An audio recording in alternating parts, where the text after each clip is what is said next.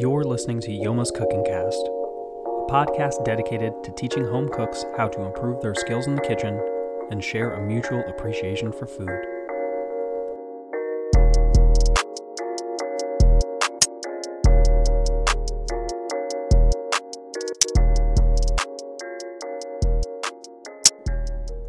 You're listening to another edition of Trimmings, where we give you just the tiny, fatty, delicious parts. Oh, yeah. Hey, James, what are we talking about today? We're talking about your best friend and your worst enemy, the cast iron. Well, if there's anything that I hate and love in my kitchen as much as my cheese grater, it's definitely my cast iron pan. That's right. But you love using it. I do. It makes everything taste really, really, really, really good. So, James, why should I even use cast iron? Well, you really shouldn't. It's terrible for you. I'm just kidding. That's it. It's going in the garbage. So cast iron is going to give you an opportunity to, how do I put it? When you cook on a cast iron, you're going to get a lot of flavor and a lot of color and a lot of crust on there. If you want a hard crust on like anything you're cooking protein-wise, that's the way to get a really good one. And one of the biggest things about cast irons is the longer you have it and the clean it and use it and over and over and over, if it's like your grandma's cast iron, your food's going to taste so much better on that cast iron than a brand new one. So the more you use the cast iron, the better the food's going to taste, because essentially you don't clean it with soap and water. You just wipe it out for the most part and take all the residue out of it. And it kind of bakes this layer of nonstick fat, and, you know, the porous metal will start getting delicious stuff in there for your next cooking adventure. All those seasonings. Yeah, you don't want to cook chicken and be like, this tastes like fish from like 3 weeks ago. So there is. That's what you think. That sounds fantastic. That's disgusting. No, you're definitely going to clean it, but cast iron, there's just adds an element to your cooking that you can't get from your certain nonstick pans and Teflon pans and things you have in that we normally have in our kitchen. And it also holds heat really well for a long time. So you can use it in the oven, you can use it on a grill, you can put it in a smoker, you can put it on the stove. And then if you also want to ruin your glass stovetop, that's a great way to do it too. Using a cast iron. I can attest to that. That's very true. How long does cast iron last? Longer than you. It lives probably as long as an African gray. I was going to say, I was going to get an African gray parrot and hand that down to my kid. Seriously, you read my mind on that. But this seems like it would be less of a dick move. Right. This is, you don't want a distressed bird plucking its feathers out. You'd rather have a cast iron you could cook with. Yeah, that's probably a good plan. Well, so just like with an African gray parrot, how much heat do I use when I cook with it?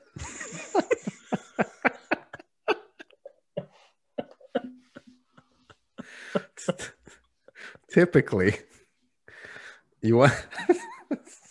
I don't even know if that makes sense. Anyway. My mom has an African gray parrot, for full disclosure. Oh, really? And yes. And we have been talking about this for years, that one of us is going to cook this bird. And it's a running joke in the family. But if not, he'll outlive me. Yeah, I think it's going to be pretty gross for that old bird to be cooked. I don't know, man. Mutton's like a thing. So true. Maybe old African gray parrot is like a delicacy in rainforests. Somewhere. Yep. So when I cook with a cast iron pan, should I use heat on it like I'm using a Teflon pan if I'm cooking on the stovetop? Yeah, you want to have it on high. Typically, you want to get that pan hot before you put anything in it. The reason you're going to use that cast iron is because you want a dry, hot pan so you can sear your meats or anything that has like a fat top to it, like skin on a chicken breast or whatever. So you want it ripping hot. And we've talked a little bit about this in the past, but it's very much like on a cast iron and anything else that you cook, whether it's boiling, grilling, frying, you're putting a cold item into a hot pan or water or oil. So you definitely want it to be as hot as possible so that the temperature doesn't drop too far down and it stays up there and it can cook it. Now, there's a difference between ripping hot and letting it sit there hot for 20 minutes until it's smoking and then throw the chicken on there. You're going to burn the crap out of it. But then there's, you got to get it hot and then make sure it gets really hot and then put the chicken on. and then get it going from there. But again, the cast iron's going to hold a lot of heat. So whether you're going to heat it in the oven or you're going to heat it on the stove or in the smoker or on the grill, it all works really well. So if I'm cooking on the stovetop, I've got a ripping hot cast iron pan. Do I bring down my heat once it gets to temp? No, I would put your product in there. So let's say we're doing a skin-on chicken breast. Yep. You want it skin side down, and then give it a second so it's to start to caramelize a little bit in color. Then drop your temp. Remember that cast iron is going to stay hot, and then you're going to just kind of adjust the temp a little bit. I wouldn't go too far down. I wouldn't keep it at the super high temperature because then you're just going to burn it. But if you're going to add more things to that pan, let's say you're going to add potatoes. Let's say you're going to do like an all-in-one pan meal, then you want that pan to be hot. Or if that pan is just going to go in the oven and like, you know, after 3 or 4 minutes of it searing, so it can continue to sear in the oven, you know, skin side down, then just keep it high. So there's no fluctuation or too much at least. Got it.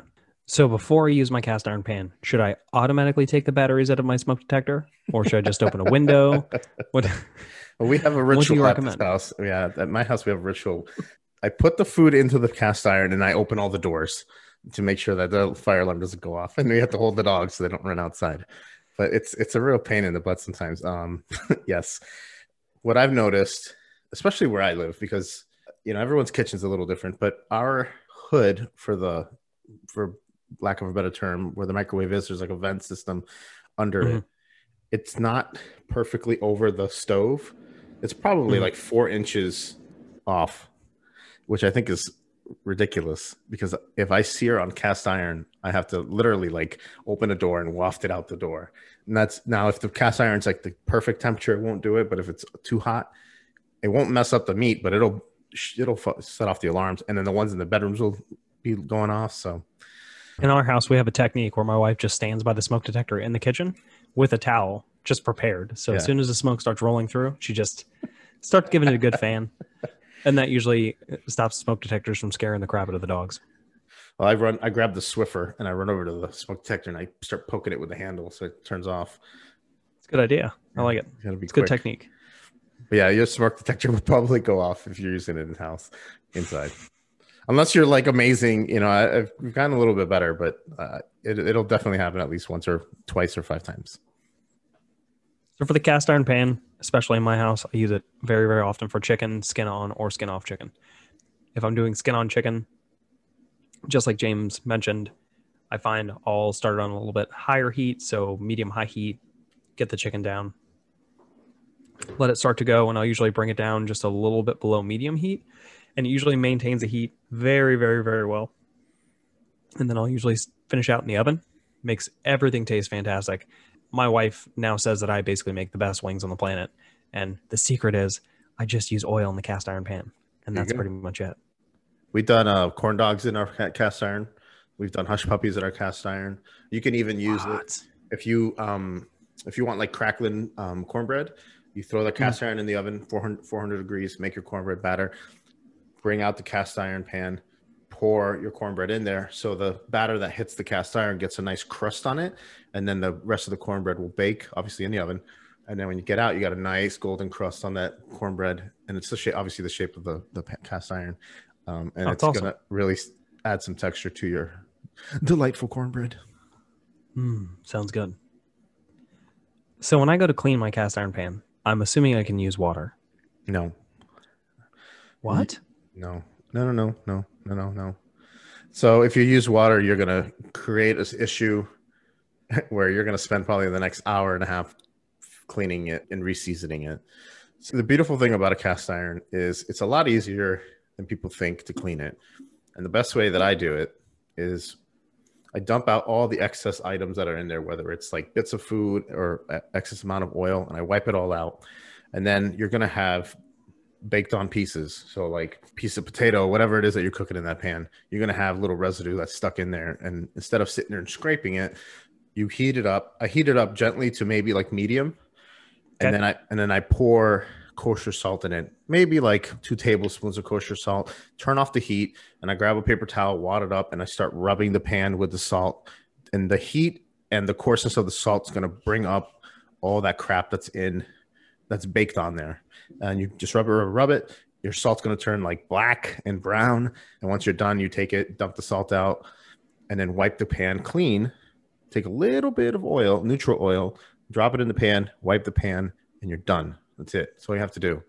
If you have to use water, or somebody in your house doesn't realize that you shouldn't use water, and they do, you need to do the whole seasoning process from the beginning, which is a whole nother trimmings episode probably, but we can probably run through it.